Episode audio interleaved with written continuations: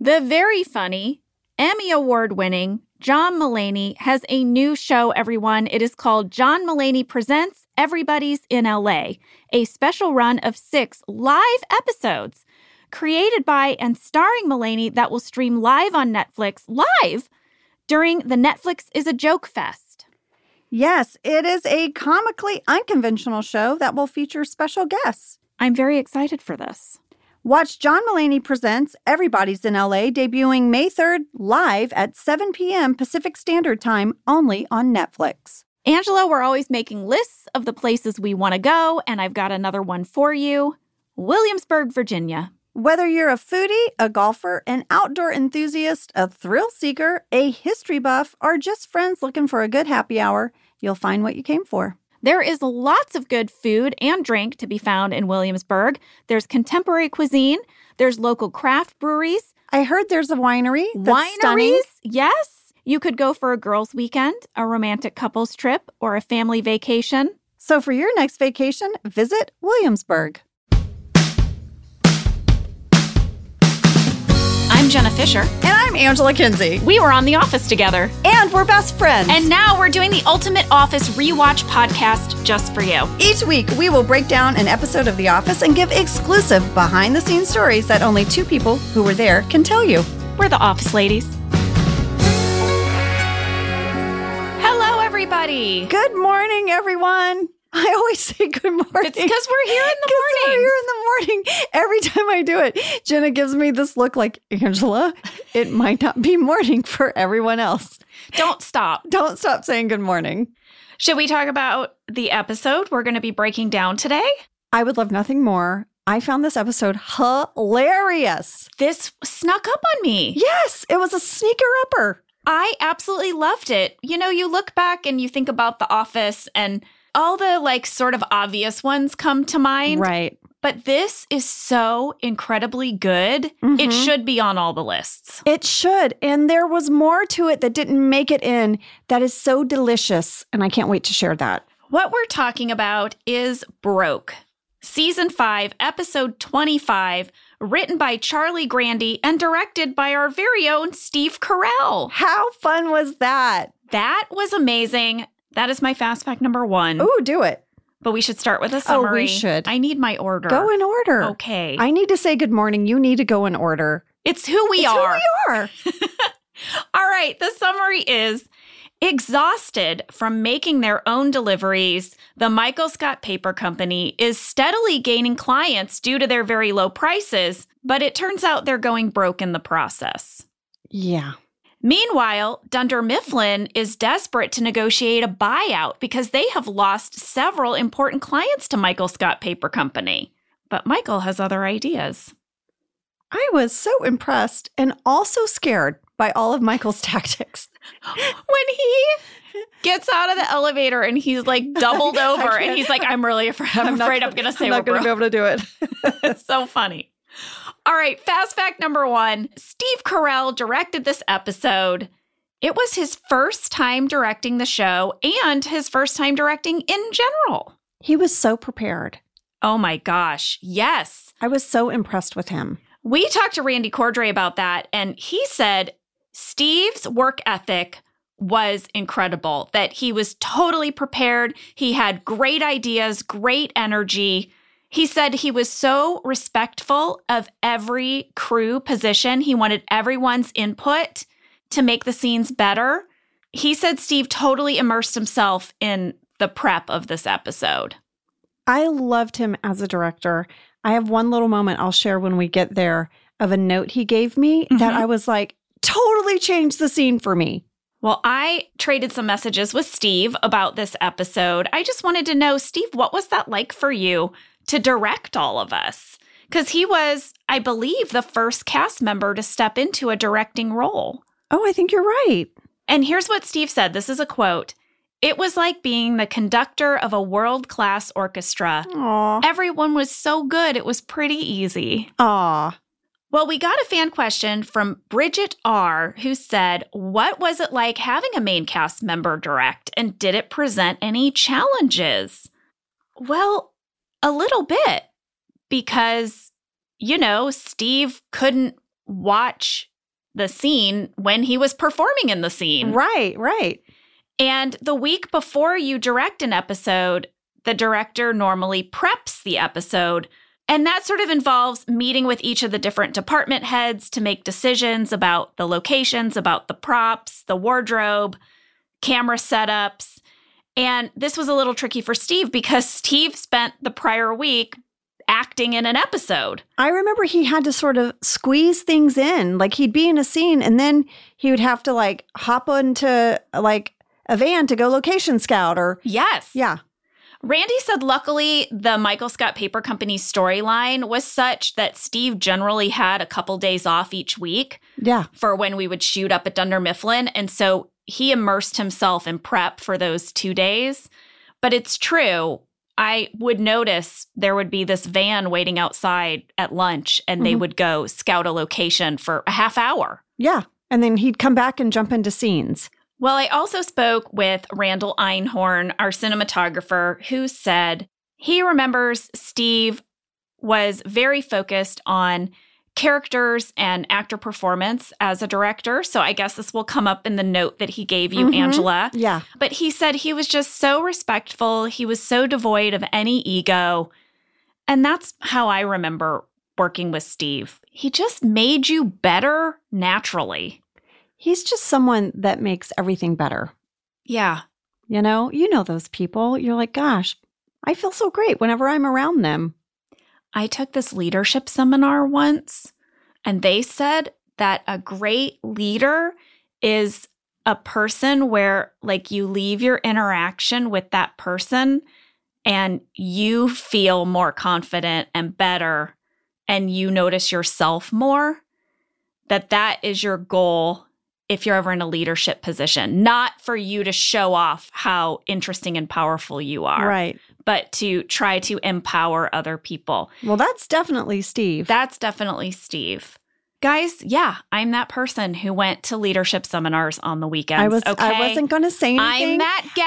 I wasn't going to say anything, but as you- Sign me up. as you said it, I thought, oh, I would have just loved to have known Jenna then. I saw this thing someone posted on Instagram, Jenna, it made me laugh so hard. I'm going to paraphrase it, but it said something like, everyone in life deserves the person they cannot sit next to in a serious situation. and I just think about if I had taken that leadership class with you, we wouldn't have been able to sit next to each other. Listen, that leadership class was great because I had a really hard time finishing things. I would start projects all the time. hmm scripts, a one woman show. I don't even know what, even a home project. I, I was very good at having ideas Yeah. and doing the first three steps, but I Right. wasn't a finisher. And this leadership seminar was a little bit focused on finishing what you start. I tell you what, I finish what I start now. That's so good. I'm all about it. I'm like, there's got to be experts out there who can teach me skills. I, how was I supposed to be born knowing how to do everything? I'll go to therapy. I'll go to your leadership seminar. Sign me up. all right. Fast fact number two is called awards. Because our writer, Charlie Grandy, was nominated for a Writers Guild Award for Best Screenplay of an Episodic Comedy for this script. And Steve Carell used this episode as his submission for the Emmys for Outstanding Lead Actor in a Comedy Series. Well, I know Steve didn't win, which remember I was so mad about. I think I said a profanity and there was a camera on us. Steve never won an Emmy for I his can't portrayal even of talk Michael about it. Scott. I How can't is even- that I- sentence a thing I can say? I don't know. Wait, did Charlie win? Charlie didn't win either. Well, son of a. I know. You know, it's crazy. That got me thinking about how you have to submit yourself for awards. I feel like that's something not a lot of people know. We did. Yeah, and it costs money. Mm-hmm. Sometimes the network will pay for it. Right. But I think as an actor, you pick one or two episodes that you think best represent your performance.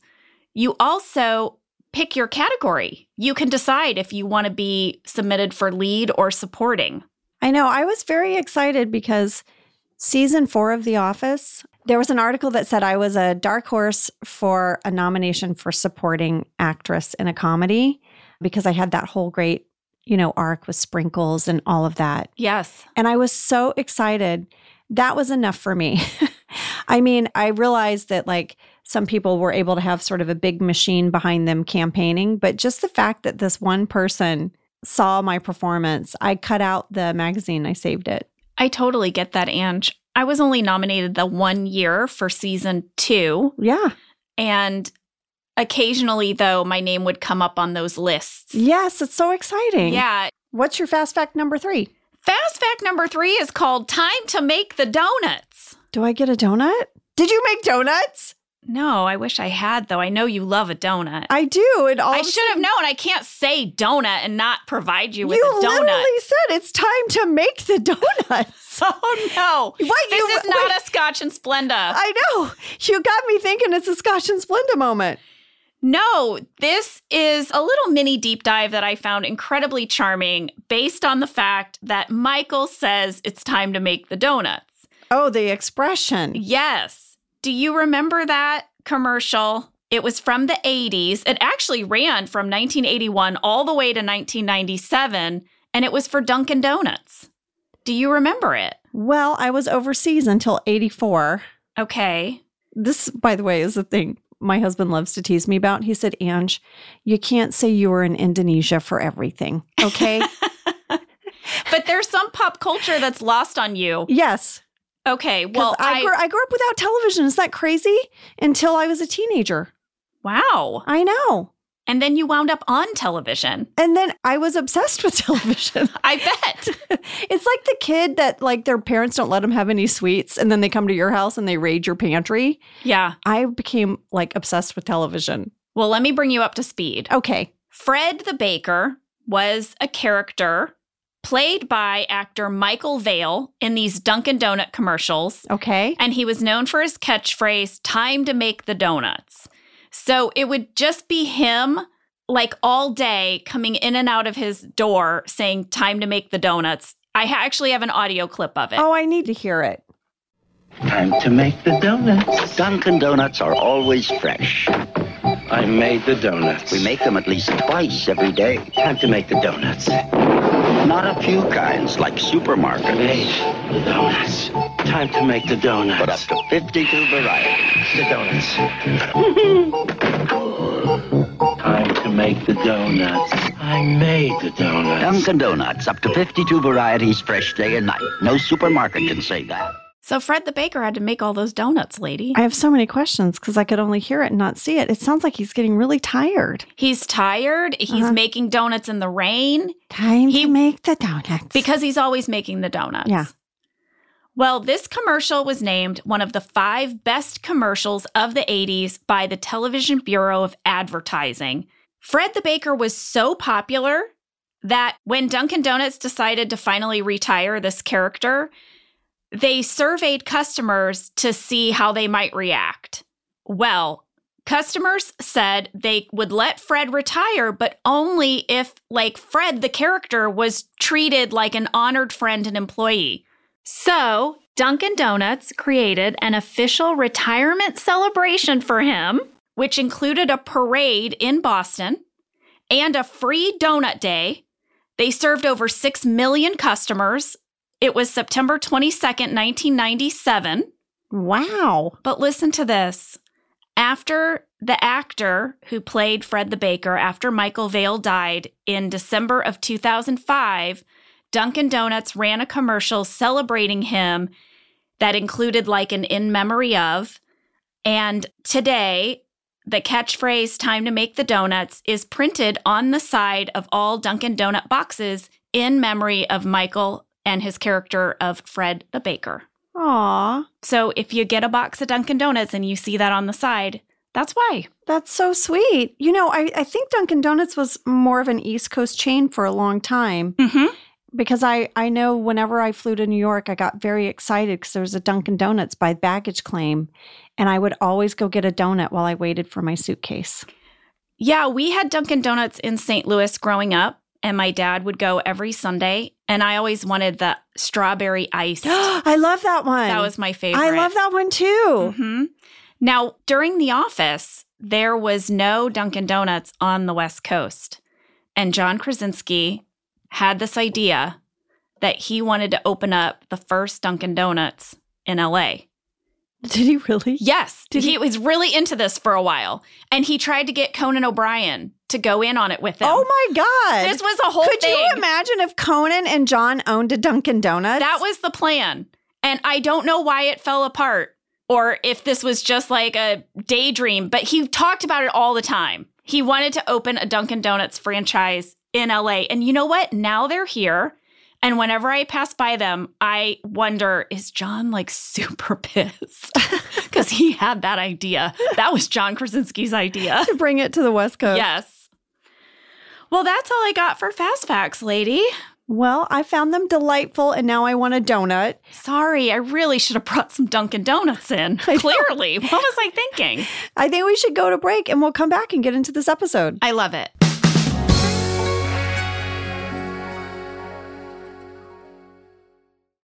So, this winter, we went on a little ski trip with another family and we got an Airbnb, which was so wonderful, right? Because you can make your own breakfast in the morning. We could even go there for lunch to warm up. Listen, I always want a kitchen with kids. Yep. I don't want to call room service for some sliced apples. I want to have my groceries. I need a kitchen. Yes. Well, this is why doing the Airbnb thing was so perfect. Yep. Well, this family we were staying with told us that they listed their house on Airbnb back in California. Oh, that's so smart. I know a lot of people that do this. It's like, oh, we want to go to Disneyland. We can Airbnb our place and then use that money to go. It pays for your trip. Yep. Hosting can easily fit into your lifestyle and is a great way to earn some extra money. So if you have a home, but you're not always at home, you have an Airbnb. Your home might be worth more than you think. Find out how much at airbnb.com slash host. This podcast is brought to you by Squarespace. Finding work-life balance can be tough, but Squarespace gives you the tools to reach your goals and have time to celebrate. Squarespace is the all-in-one website platform for entrepreneurs to stand out and succeed online. You can use Squarespace to create a website, engage with your audience, and sell anything from products to time, all in one place. Well, we've told you before that we use Squarespace for our Office Ladies website, and it is so user friendly, so easy to use. We are not tech people, and we could not be happier with our experience. Head to squarespace.com for a free trial, and when you're ready to launch, go to squarespace.com/officeladies to save 10% off your first purchase of a website or domain. This show is sponsored by BetterHelp. You know, we all carry around different stressors. Some are big, some are small. I know I keep mine kind of bottled up, and it can start to affect us. Well, therapy is a safe place to get things off your chest and figure out how to work through whatever is weighing you down. If you're thinking of starting therapy, give BetterHelp a try. It's entirely online, designed to be convenient, flexible, and suited to your schedule. Just fill out a brief questionnaire to get matched with a licensed therapist and switch therapists anytime for no additional charge. You can finally get a chance to talk about all those stressors. Get it off your chest with BetterHelp. Visit betterhelp.com slash officeladies today to get 10% off your first month. That's BetterHelp, H-E-L-P dot com slash office ladies. All right, we're back. This episode opens with Pam, Michael, and Ryan making paper deliveries. Yeah. And incidentally, I found out the working title for this episode was Delivery Day. Yes. Thank you, Randy, with those nuggets. Well, you know what? Michael starts the day at 4.30 in the morning with a prank. Mm-hmm. He pulls up to get Ryan. And then as Ryan gets in, he pulls up forward and he pulls forward. And Ryan's just like, ugh, Jenna, that would drive me crazy. Yeah, I don't need people that peppy that early. no. It's too peppy. We got a fan question from Tyler B., who said this My friend and I have watched the opening scene with Michael inching the delivery van forward while Ryan tries to get in over and over. At 46 seconds, we cannot figure out if Michael says, I lied or denied to Ryan. It's denied. He says the captions say denied, but I'm not convinced because it almost sounds like delied. Do you know? Well, we had the script. What did it say? It was not a scripted moment. Oh, of course not. Of course they were playing around a little bit. I hear I lied, but I hear Steve's Steve has this funny delivery he does sometimes where he like laughs at the beginning of a line. And he'll hold out a vowel. So I hear, "Duh, I lied, meaning like the duh is like part of his laugh. Well, gosh, I just think I need to hear it. I need to hear it. And then I'm going to decide what I hear. And I think we should put a poll in our Office Ladies Pod stories. I agree. I lied. It's I lied. He's like, "Duh, I lied. I got, I got to hear it again. I got to hear it again. I lied. Oh my gosh, it's definitely I lied because he's saying I won't do it again. Yes, And he's laughing. It's I lied. It's not denied. The subtitles are wrong. completely. It's definitely not denied, but it is like, "Duh, I lied. Yeah, yeah. It's a little laugh. It's a little bit of catch at Yeah. the top. it's a little bit of a delied. Tyler, I hope that that has helped you guys. we took that on and we, took it very seriously. we did. We did. Well, then Michael's got to go get Pam. He pulls outside and lays on the horn. Did you ever have a friend like that? I carpooled with a friend in high school who would lay on the horn, and my dad was like, All right, you got to tell her. Yes. None of that. It's early. Yes. That was our carpool. You would go in the person's driveway and you want to just give it like a bup bup. Eh, bup, bup.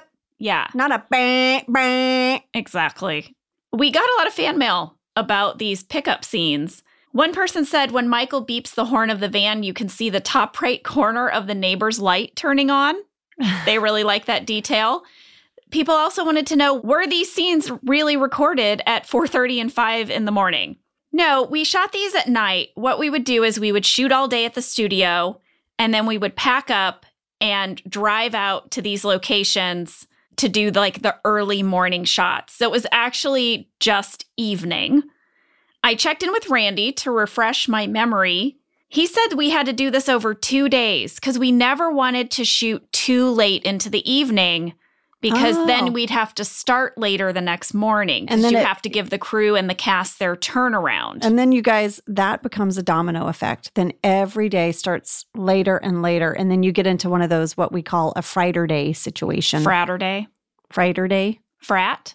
Friday? Frat. Frat. Like sat Uh-huh. day, but fra from Friday. So fratter day. Well, I've always called it Friday day because you go F R I D and then you go into Saturday.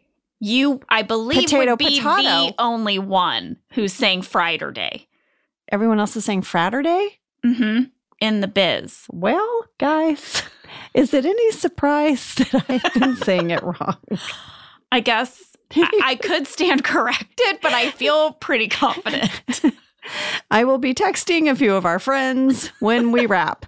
All right, why don't you tell us more about how you shot these scenes? You obviously did one day was the Ryan pickup, and then the next day was like the Pam pickup. No. What? One day was at Michael's condo, Okay.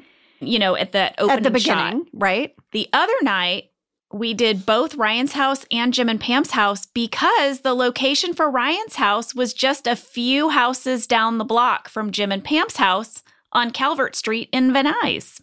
Oh, And the people who live next to the house that we used for Jim and Pam's house let us put a PA up in their bedroom to flip on the to light flip switch. on the light. They were very good sports, Randy said. And that's not all, Angela. I also got a ton of fan questions about the van because Pam has that talking head where she says they got it at a used car lot and they think that it says Alleluia Church of Scranton in Right, Korean right. on the side of the van. People wanted to know what did it really say? It said Alleluia Church of Scranton in Korean. Our graphics artist Michael Marcus designed the logo and they had it made into a large like stick-on decal that they put on the side of the van so it really did say that. I love that because I love our show's attention to detail. I have a question for you, Jenna. Yes. In the next beat of this cold open, you're like, gosh, I could really use some coffee. And Michael's like, milk and sugar. And you're like, yes, thank you. And you take a big old swig, and it's actually milk and sugar. And Michael says he drinks it every morning. Yeah, What'd you really drink? It was just water. Please say it was just water. it was water. Oh, thank goodness. But I really sold it. You did. When I was rewatching this episode, I watched that moment and I was like, "That's good acting." I did it a is good, good job. acting because I, I, should thought put that on my Emmy You sh- submission. You should. Because when I watched it, I thought, I wonder if Jenna was like, you can put milk and sugar so I react honestly or something. If you got kind of method, but you did what I did about running. yeah, I was like, you just, just faked it. I'll just fake it. Fake it. I'm an actor. I can do it. You can do it. And, and I did. you sold it. So now Pam and Ryan are going to be unloading the paper. And I want to say a few things. Did you notice that I'm wearing a pencil skirt? I did. Did you see what the boys are wearing? I did. Pam is wearing a hoodie and sneakers, but a pencil skirt. And I think with pantyhose at 4:30 in the morning yes. to unload paper out of a van. Yes. Pam Hmm. are NBC executives. Correct. I guess that note about Pam being in a pencil skirt, wow, that really carries. Oh, I want to tell you also in this scene, a woman tries to get on the van. Yes. And the woman who gets on the bus was played by Clara Soyoung. And the person who played the warehouse supervisor, Mhm. who's with Michael, was played by Isabel Hubman. And I remember both of them were super awesome because we actually shot this really early in the morning. This one you did do early. We did. We got there. Oh my gosh, we were shooting by 6:45. Wow. And so I remember like we were all legitimately tired, but we also got finished really quickly. So it was fun. Well, you know, Jenna, this was not the original cold open for the episode. Really? Truly. Tell me more. I will. Here was the original cold open. This is how the cold open was in the shooting draft. It is the Dunder Mifflin office parking lot. Early morning, we hear a screech in the parking lot. The camera pushes in to find Michael with wet hair frantically parking and sort of running in. And he says, I'm late, I'm late, I'm late. Barges into the Dunder Mifflin bullpen, goes right into his office. And he's like, Sorry, sorry, sorry, everyone. I'm overslept, totally unexcusable. And he goes in his office and shuts the door. Aaron and the rest of the office are very confused. Jim looks to camera and he says, This is a surprise. Michael's almost never late and he hasn't worked here in four weeks. and then there's this brief scene between Jim and Michael where Jim says, Hey, uh, what are you doing here? And Michael's like, Oh, I owe everyone a huge apology. Did anyone notice I was late? And Jim says, I think they're just surprised you came at all. And then this plays out with Charles coming in and Aaron going, That's him. Like he's some intruder. right. And then Michael realizes he's really embarrassed and he leaves. And Aaron's like, Was I supposed to stop him? He seemed so confident. and then there's this last little moment where Michael goes downstairs to the Michael Scott Paper Company and he's like, I- I'm sorry I'm late, but only Pam is there, but Ryan is late. It's so funny. Randy told us that there were a ton of deleted scenes from this episode. And I bet what they did was they cut this cold open and they made what would have been the top of this episode a cold open Yes. because this is not a standalone cold open. This relates to the rest of the episode. It's, you know, deliveries and Michael Scott Paper Company. yeah. And so that's really interesting. They must have had to do that for time to squeeze more stuff in. There was a lot in the shooting draft that did not make it in. Wow. So, as this episode opens, Charles Minor is going to walk into the Dunder Mifflin bullpen and announce that they have now lost 10 clients to Michael Scott Paper Company. Yeah, that's a huge dent in their business. It really is. Charles is going to have a talking head where he says he does not know what to do to inspire people. And the camera's going to pull back. You're going to see Dwight hovering over his shoulder. I just want to point out that Dwight is still wearing his long sleeve white shirts with the sleeves that are too short because you can see his full watch. It is exposed on his wrist. His sleeves are too short. Jenna, It's official. we agree with you, Jenna. We agree. His All right, sleeves are thank too you. short. Okay, thank you. But before this talking head ends, Angela's going to enter the room to talk about these expense reports. Yes. And all right, this is the scene I was talking about earlier where Steve gave me a note that changed how I delivered this line. And it was so fun for me to rewatch and remember. Angela comes in and she goes, Charles, I got your memo about the expense reports. Thank you. And Steve was like, What if almost in Angela's mind, this was like a personal memo to her? Like he sees her, right? Yeah. He understands how much these expense reports have meant to her over the years and how Michael just never cared about them. So he was Great like, note. Great note. He was like, Angela, what if this is like personal? So that's why I walked in. I was like, Charles, I got your memo about the expense reports. Thank you. and I sort of touched my chest. Yeah. Like, Thank you for seeing me. This starts an amazing runner, Jenna, about the expense reports. The whole entire thing got deleted for time, and I'm going to share about it. Before I play the first one, I want you to know when Angela leaves the room and Dwight says to Charles, Been there, done that. That was not in the script. Oh, Rain improvised that? Rain improvised that.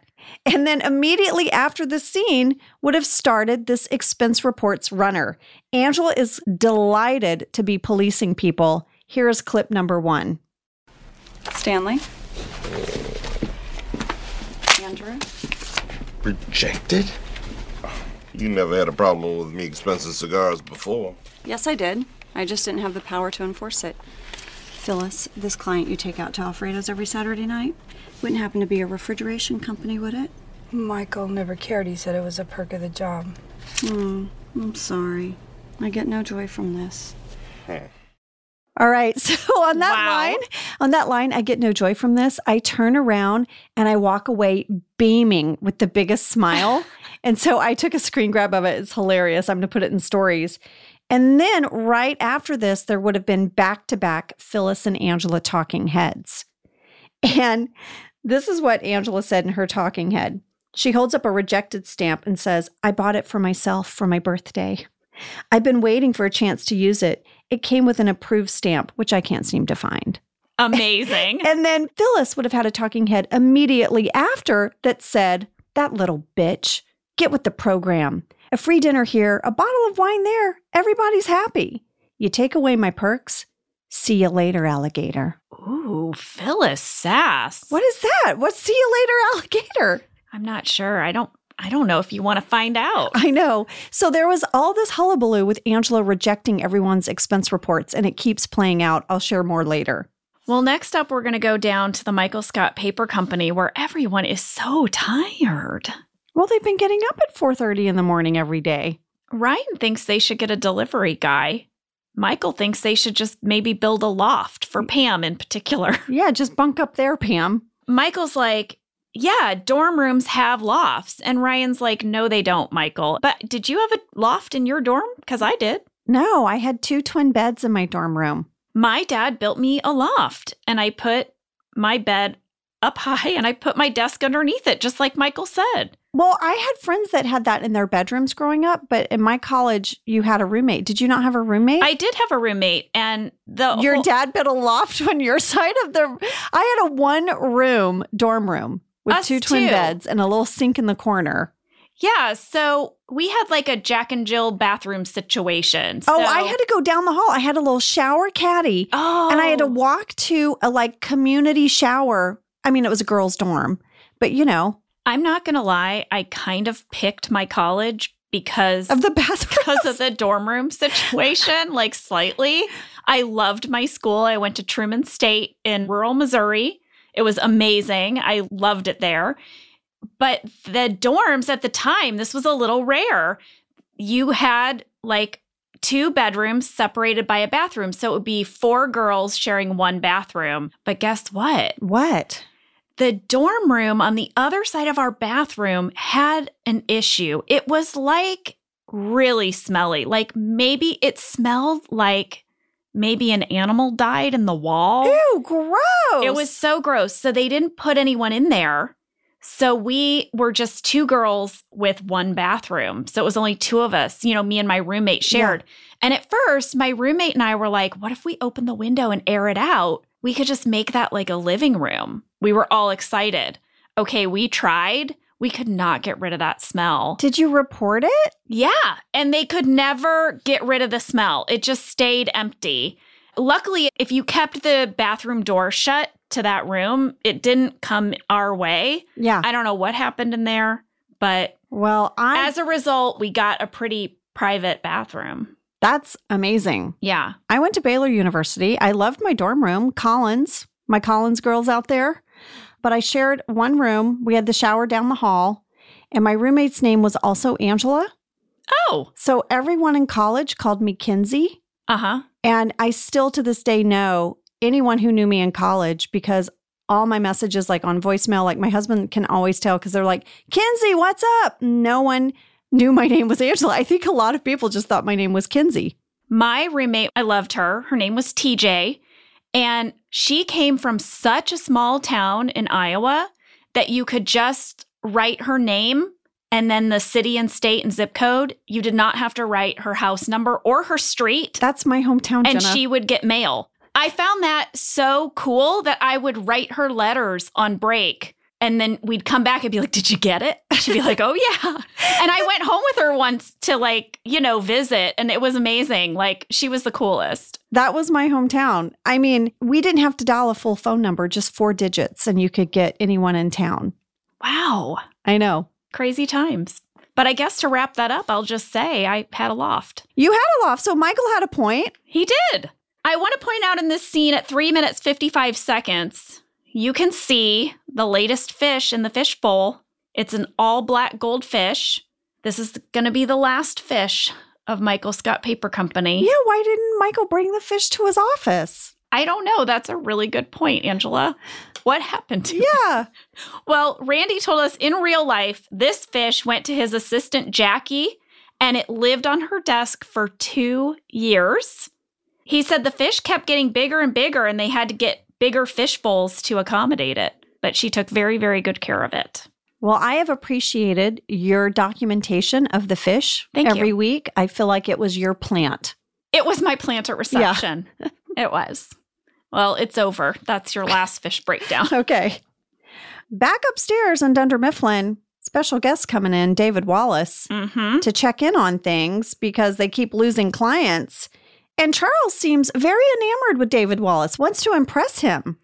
Yeah, we had a fan catch in this, which delighted me. Okay. Many people wrote in to say, Does Idris Elba break character at 5 minutes 25 seconds when Kevin says hi to David Wallace? I totally saw that too. And he does. he does. He does. Totally. I wondered if that was like an addition because everyone, you know, David is trying to get things going, but people keep interrupting just to say hi. Yeah.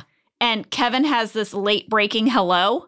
Very funny. Idris totally broke character. A hundred percent. If you want to see just a glimmer of the charming man that Idris Elba is, you can see it at five minutes, 24 seconds, because he gets a little smiley twinkle in his eye. After Charles greets David Wallace, Jim just watches this whole thing play out. And then there is a cutaway to him in the break room, and he's just doing kissy noises. Right? Mhm. Well, that was not in the script. That must have happened Hmm. on the day. In the script, it's a talking head, and this was Jim's scripted line. So, OMG, turns out Charles Minor is a huge kiss ass. Mm. But I kind of liked that it was just the kissing noise, I did too. right? He just is like, Yeah. we know what's happening here. Well, David is telling everyone that although Michael Scott Paper Company has stolen some clients, he believes it's just a temporary setback. But this brings on some real Phyllis sass. Yeah. She's like, perhaps if you had returned Michael's phone calls, this would have never happened. What you need to know about Phyllis is that she's already pissed off because of the expense reports. Mm-hmm. So she is not mincing her words. And then David is going to invite Jim to join him and Charles in the conference room. And Charles is like, hold up, Dwight's been my guy. Jim, not living up to his potential. And David's like, I'm surprised by that. Oh my gosh, it's so amazing. So And good. it plays out so well because David says, let's invite them both. Mhm. hmm I think we should take a break because when we come back, I mean, there's some serious accounting issues over at Michael Scott Paper Company. Oh my gosh. It made me laugh out loud. All right, we will take a break. We'll be back.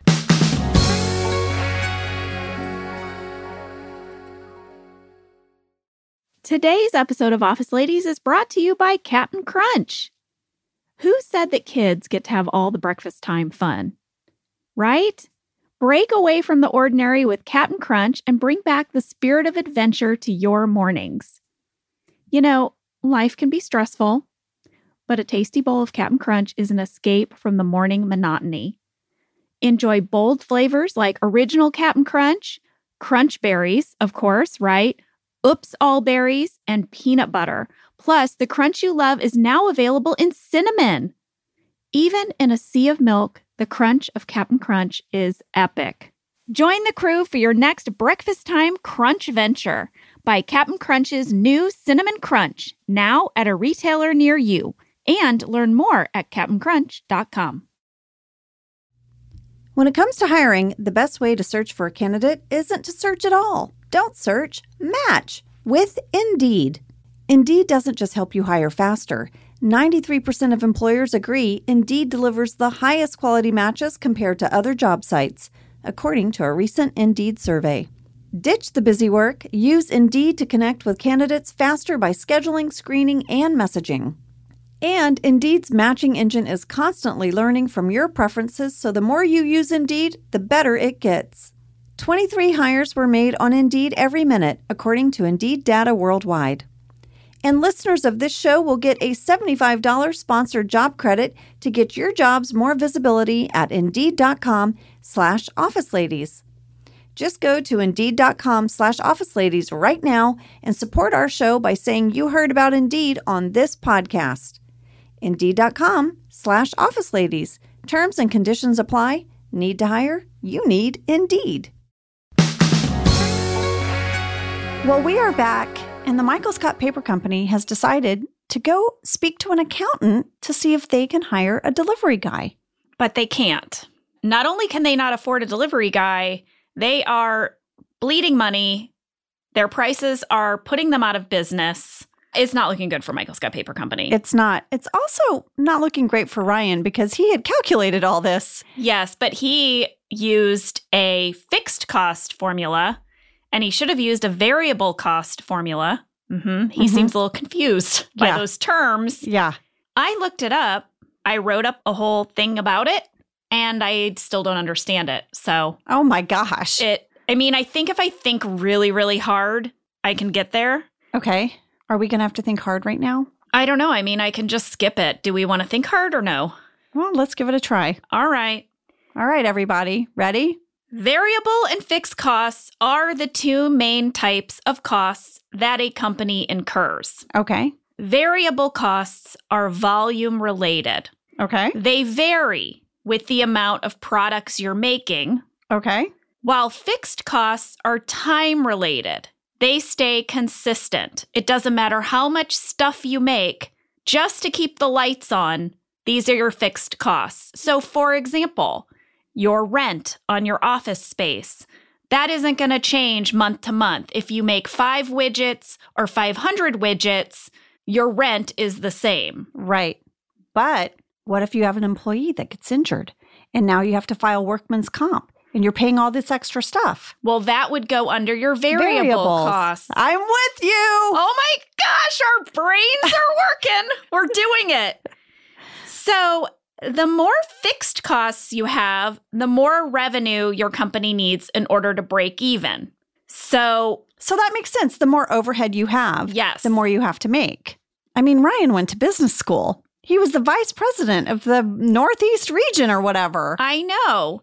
Now, if you produce 500 widgets, Okay. that's going to really offset your fixed cost, right?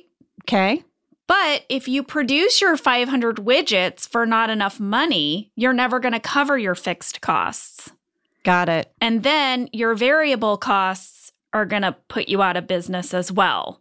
I don't know. I think we got it. Kind of. The point is, they cannot afford The a point is, delivery driver. Ryan's accounting was horrible and they are going out of business because their prices are too low. yes. And all of this information was delivered by a delightful guest star playing the accountant Ty Platt, and that person is Kurt Scholler. He is a seasoned improvisational performer. He's done a ton of television Angela, I believe you knew him from your improv days. I did. Kurt and I were both at Iowa West. He is so smart and quick and funny.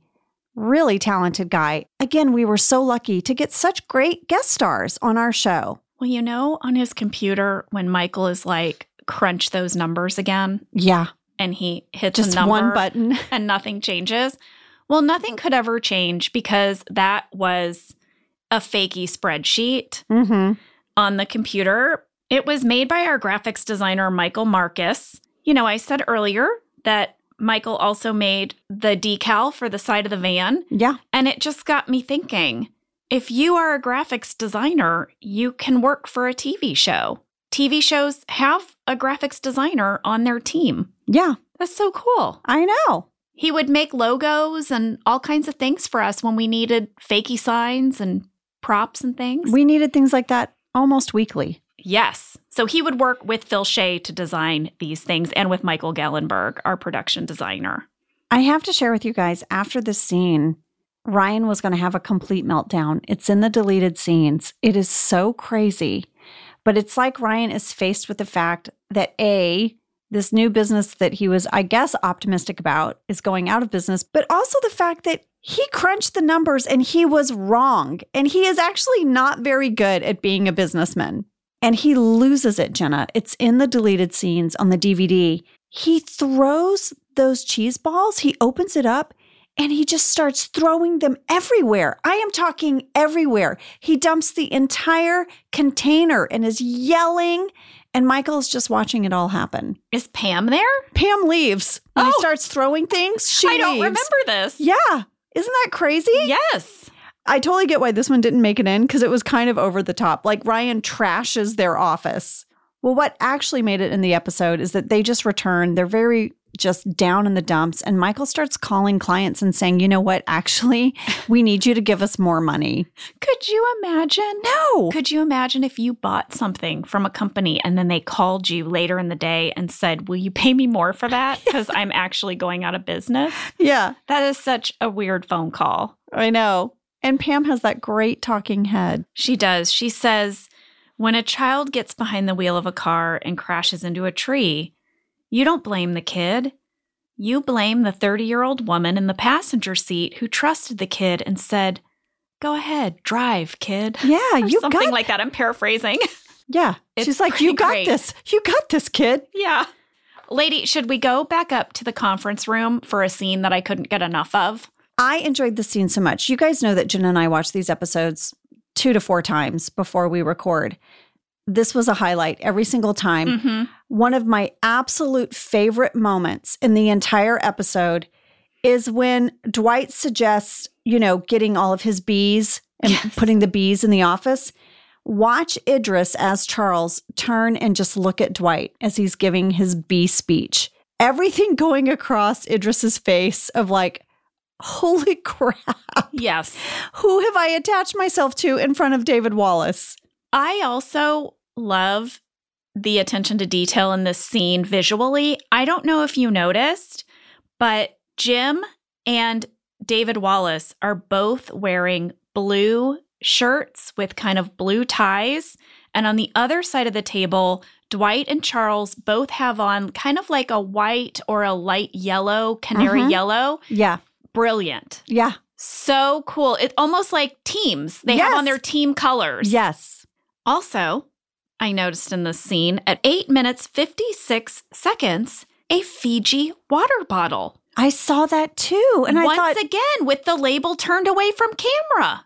I was like, What is this? Oh, What is that? Because it showed up back in Wallace's office. He had a water bottle. Remember, my son did the whole water bottle breakdown. Yeah, yeah. Fancy water bottle for I'm gonna David ask Wallace. Randy about it. Yeah. What? Why the Fiji water showing up in scenes all the time? Were they giving us money? No, the label is not facing camera. I know, but everybody knows it's Fiji because they're the square bottle. I'm gonna get to the bottom of it. Get to the bottom of it. We haven't seen a lot of Jim and Pam together in this episode. or in any of these episodes. I know. yeah, Well, they're working at rival paper companies. I guess so. They do have this great scene in the hallway where Pam tells Jim that they have about a month before they're going to go out of business. And he tells her not to worry, but then his phone starts ringing. Yes, I have an audio clip of it. Idiot, idiot, idiot. That's Jim's ringtone. Yes. Now, to create the ringtone, they recorded Rain saying idiot. Right. And then our post production supervisor, Jake Ost, put it on a loop.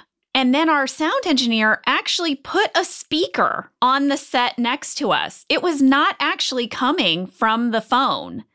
In post production, they put a filter on the sound to make it sound like it was coming from the phone. But that was like a whole fakey ringtone thing we had to set up. So nowadays, obviously, you can get customized ringtones for your phones, and you can actually get this ringtone over on officetally.com. No way. Yeah. I love that. Well, when I watched this moment, I started laughing so hard because I remembered years later into the show, Kenneth Paul, who did my makeup, who also did Rain Wilson's makeup, had Rain do like a voice memo and he made that his ringtone. So Kenneth Paul's ringtone was Rain Wilson doing this. Ring, ring, ring. It was so annoying. And whenever KP's phone would ring, I'd be like, oh my God, Kenneth Paul. Have you ever had a personalized ringtone? I haven't. Me either. Maybe we should. Should we make it the office ladies theme as our ringtone, or is that too narcissistic? Maybe. I was going to just have Keanu Reeves maybe be my ringtone. Like, you know what? What if what if- I'm fainting with excitement over this What- idea. What if my ringtone is just surfs up, bruh? what if that? Or or my ringtone could be I know kung fu. All I know for certain Mm-hmm. is that when we're finished recording today, I will be looking up Keanu ringtones. Yes. This I know for sure. Okay, where are we? We are back down in Michael Scott Paper Company, and Michael is on the floor. And They're so mopey. They're so mopey. Michael says he always thought that the day Steve Martin died would be the worst day of his life, but he was wrong because it's this. Pam's like, you know, Steve Martin's not dead. And he's like, I know. I have to say something. Yeah. Have you watched Steve Martin's new show on Hulu, Only Murders in the Building? I haven't, and so many people are telling me to watch it. I know you love it. Okay, absolutely loved it. Amy Ryan is on it. She even talked about it on our podcast. Yes. She's so good. You know, the premise of the show is that this guy in their building named Tim Kono has been murdered, and these three residents come together to try to solve the crime while doing a podcast about it.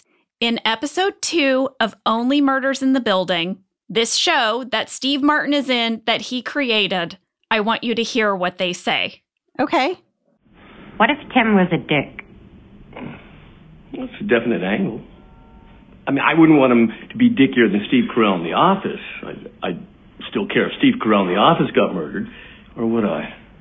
Thinking, thinking, visualizing. This is. We need to find someone who knew him. How about that for full circle? Yeah. Pretty amazing. So Steve Carell references Steve Martin, and then on Steve Martin's show, they reference Steve Carell. Yes. Oh my God. I think there's we need to discuss there's some big revelations that happen in this scene. I was going to say Pam says that she's applied for a job at Target, Old Navy, and Walmart, and none of them even called her in for an interview. Ryan confesses that he didn't even go to Thailand. No, just Fort Lauderdale. That is so perfect. I thought that was so brilliant. Of course Ryan lied about going to Thailand. Of course. And this is when Michael pretends that he loves pad thai because Ryan said there was a great pad thai place in Fort Lauderdale. But then Ryan's like, You've never had pad thai. Michael's like I haven't done a lot of things.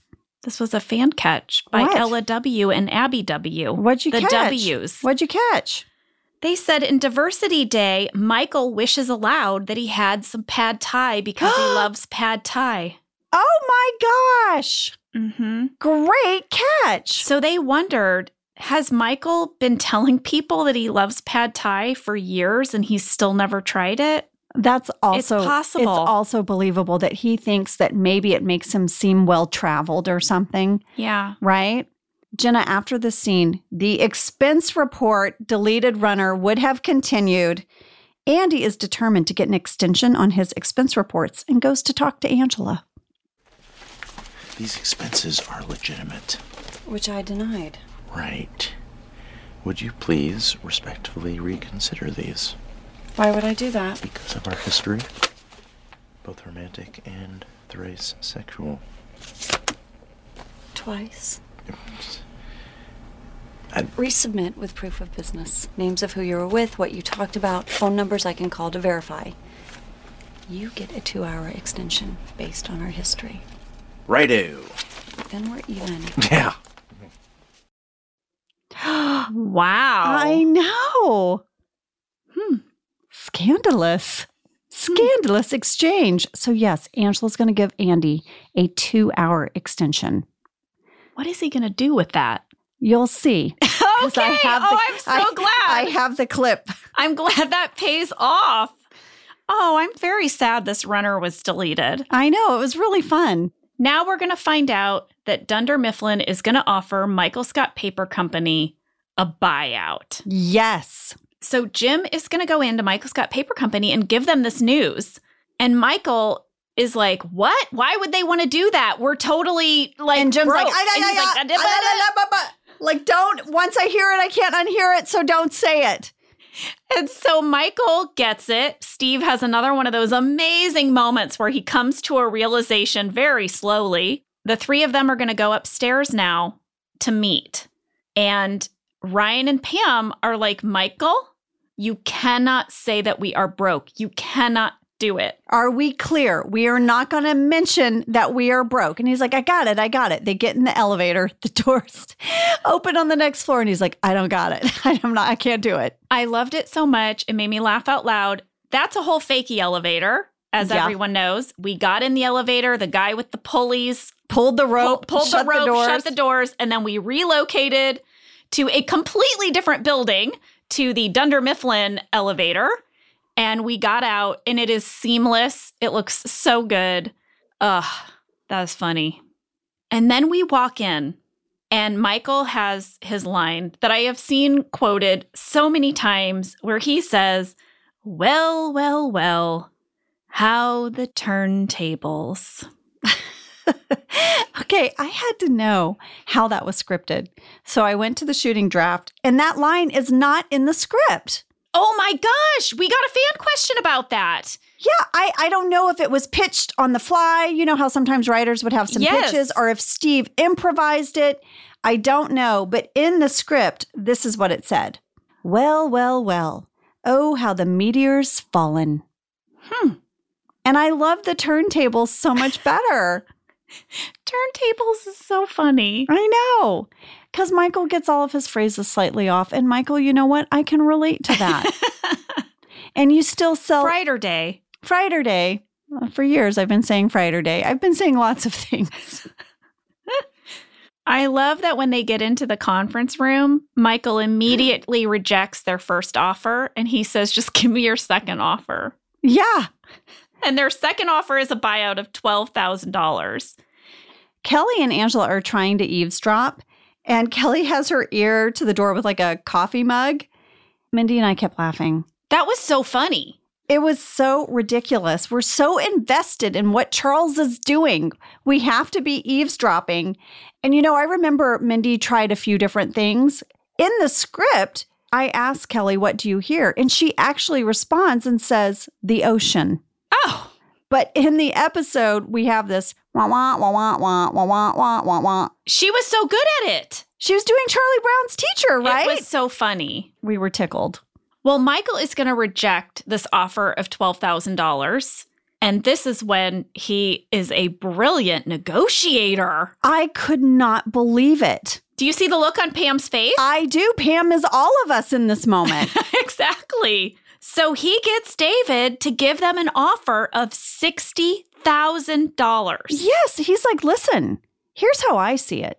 You're up for approval by the board, Mhm. and they're probably not going to be too happy that you are losing customers to Michael Scott Paper Company. Mhm. So you actually need me. Yes. So they say, we'll give you a moment to discuss it.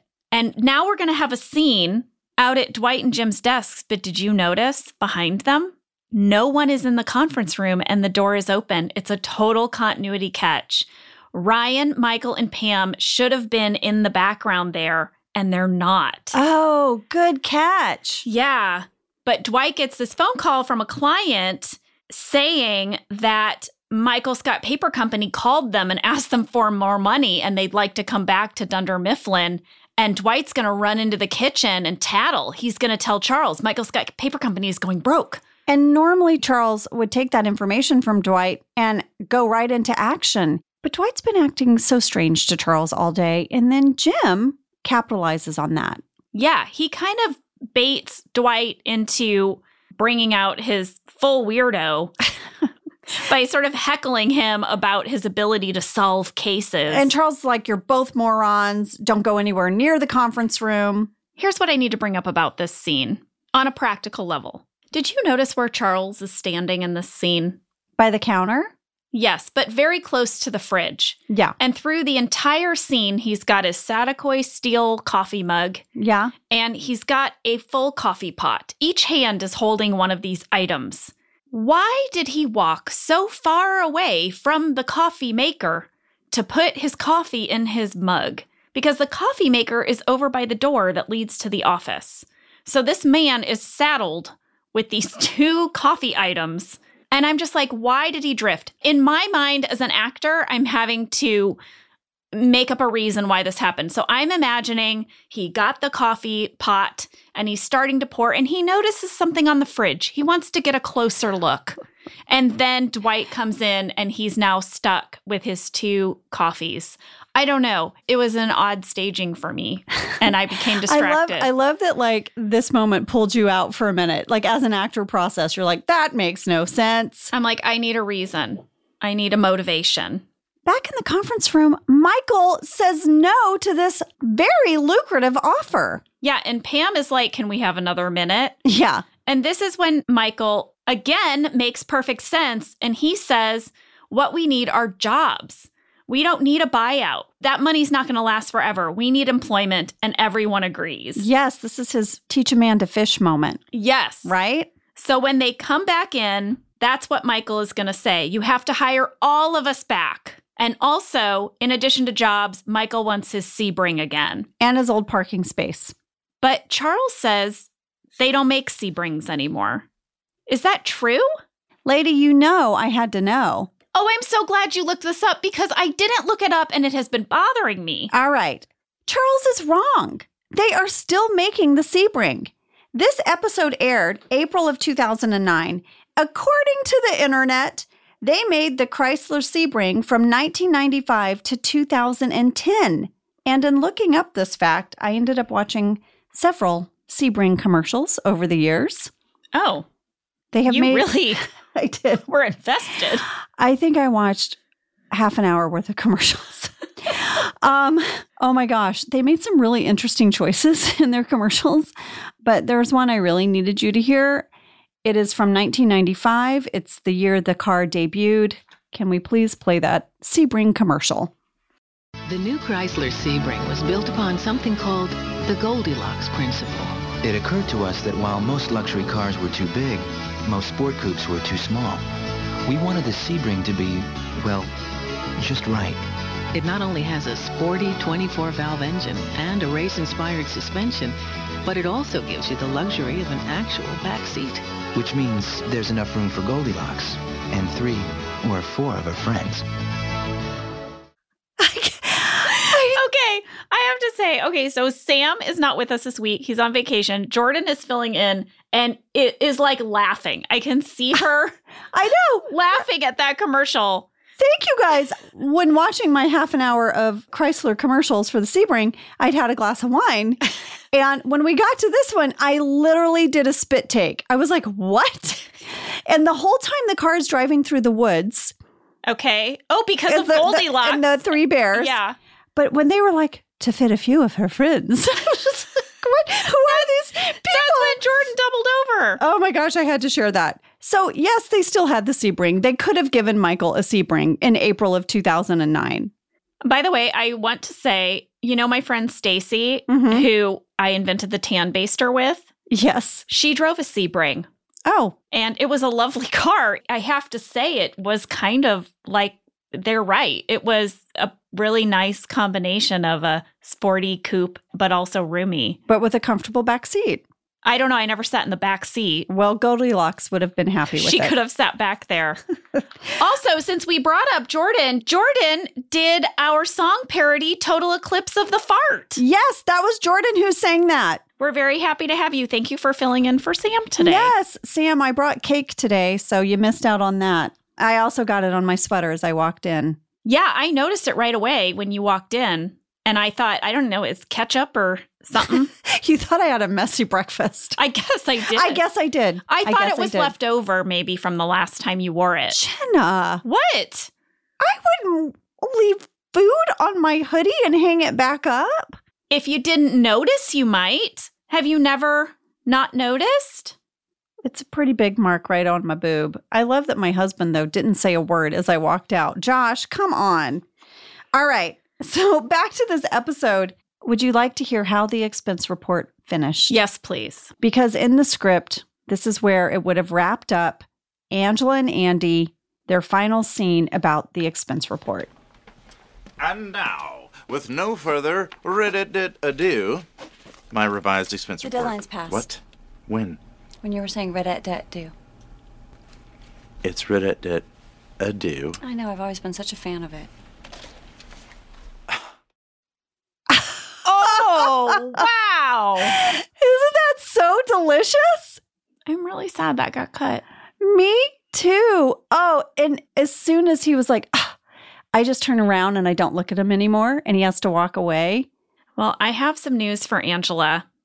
This power that she's had is going to go away because Michael, Pam, and Ryan get their jobs back. Yep. That's the buyout. The buyout is that they are all now re employed by Dunder Mifflin. And I guess, is Charles fired? That was never clear to me. No, I don't think he was fired. I He's just, going to show up in company picnic again. Yeah, no. My understanding, and I reread the script, so sort of what I inferred is that he's just getting reassigned. Well, he's going to be out of Scranton, Right. obviously. But originally, Michael says, I want him fired. And David's like, I'm not going to do that, Michael. Yeah. No, he's a good employee. He's maybe not a good fit right here in the Scranton branch, but he's going to still have his other branches To manage, to manage. to oversee. That's right. That's how I saw it. Okay. Because the whole thing kind of ends with Charles trying to say goodbye, but Michael says, No, no, you're done. And that's the same line that Charles said to Michael in two weeks. Oh. So this is some good Michael sass. Yeah, Michael held on to that. He really did. And then there's this talking head by Michael that kind of ends the episode where he's just sort of wrapping up this whole storyline of having had this paper company. And Randy shared with us that this was added later. It was not in the original script. They even shot it about two weeks after we shot the rest of this episode.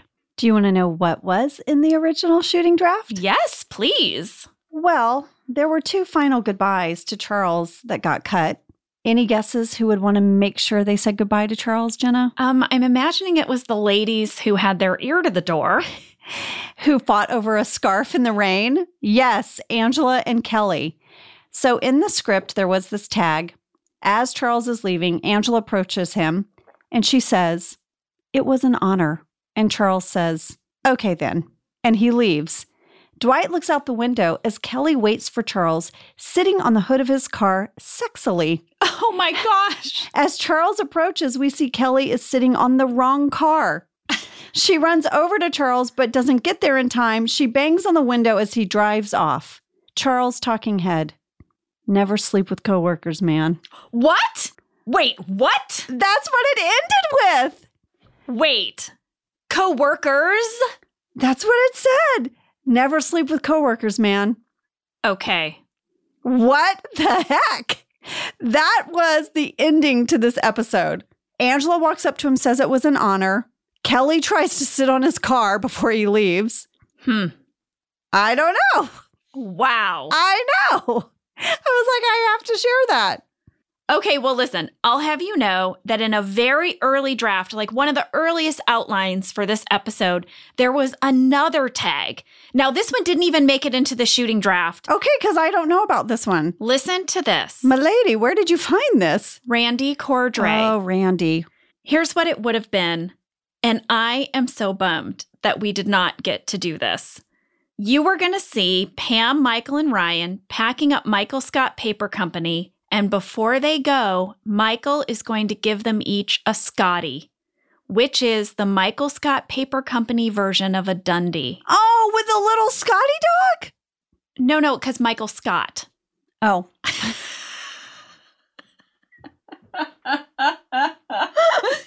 I thought I thought instead of the man with the briefcase, it was a little Scotty dog. No. I got really excited. It didn't get far enough to know what the statue would be, but they were going to be called Scotties Instead of Dundee's. instead of Dundee's. Aw. And Ryan was going to win one that said great style, and Pam's said boobs. Oh, Michael. So good. Pam got a Scotty. Man, I have my Dundies, both my Me whitest too. sneakers and my longest engagement, and I so wish I had a Scotty that said boobs. I have my Dundies right next to my Emmy and my SAG Awards. I'm so jealous you have a real Emmy. I Oh, know. Angela won an Emmy for the webisodes. The accountants. Mm-hmm. Me and Brian and Oscar won an Emmy, you guys. Mhm. It was really amazing. But what sits right next to my Emmy that more people want to point out when they come to my house are my two Dundies Titus Ass, and she's kind of a bitch. I've said this before. I am really bummed that I did not win an Emmy for Pam. For Pam. I wanted our gal Pam to win that award. I'll tell you what award Jenna wants to win What? a Tony Award. So, my plan after my kids are grown, I am going to retire in New York City and I am going to work hard to get myself in a great Broadway show. I'm going to give the performance of my life. I will vote for you, even though I'm not a registered Tony voter. Thank you. And I want to win a Tony. That's the award I want on my shelf more than any other award. I want that for you so desperately. I hope it can happen. I want a Grammy. Ooh, you aren't a singer. I know. Oh, I know. I want a Grammy because, guys, Jenna and I recently found out that with our book, we'll be doing an audiobook. We're very excited about doing the audiobook. And we found out if you really, really crush it, you can get nominated for a Grammy for your audiobook. Amy Poehler got nominated for a Grammy for her audiobook. That's yes, right. please. That's right. I want a Grammy. All right, let's get that effing Grammy. Let's get the Grammy and then get you your Tony. We're going to get those awards this you year. get an award and you guys get an award because you're badasses and you get an award and you get an award. awards all around. Awards everywhere. This was a great episode. I'm going to make you a Scotty. Oh, will you? Is it I going to be will. a Scotty dog? What's it going to be? It will be my interpretation of what a Scotty would be. And I'm going to make it myself. So get ready Oh. for a second grade skill set of art and crafting coming your way. I will treasure it. I'm going to get out my glue gun. I'm not kidding. I'm going to make this myself. If we gave out awards for our business of office ladies, which is I know actually what it would be called. Ramblies Oh, I was for going our to company say Ramble. a lady. Oh, you get a lady. You get a lady. Should we give out ladies? We could give out ladies. Okay, Cassie and Jordan are nodding yes. We'll give out some ladies. Oh, let's do it. All right. All right. You guys, thank you so much for listening. We just love you all. And thank you for sending in your comments and your questions and being here every week with us. We hope you have a great day. We'll see you next week.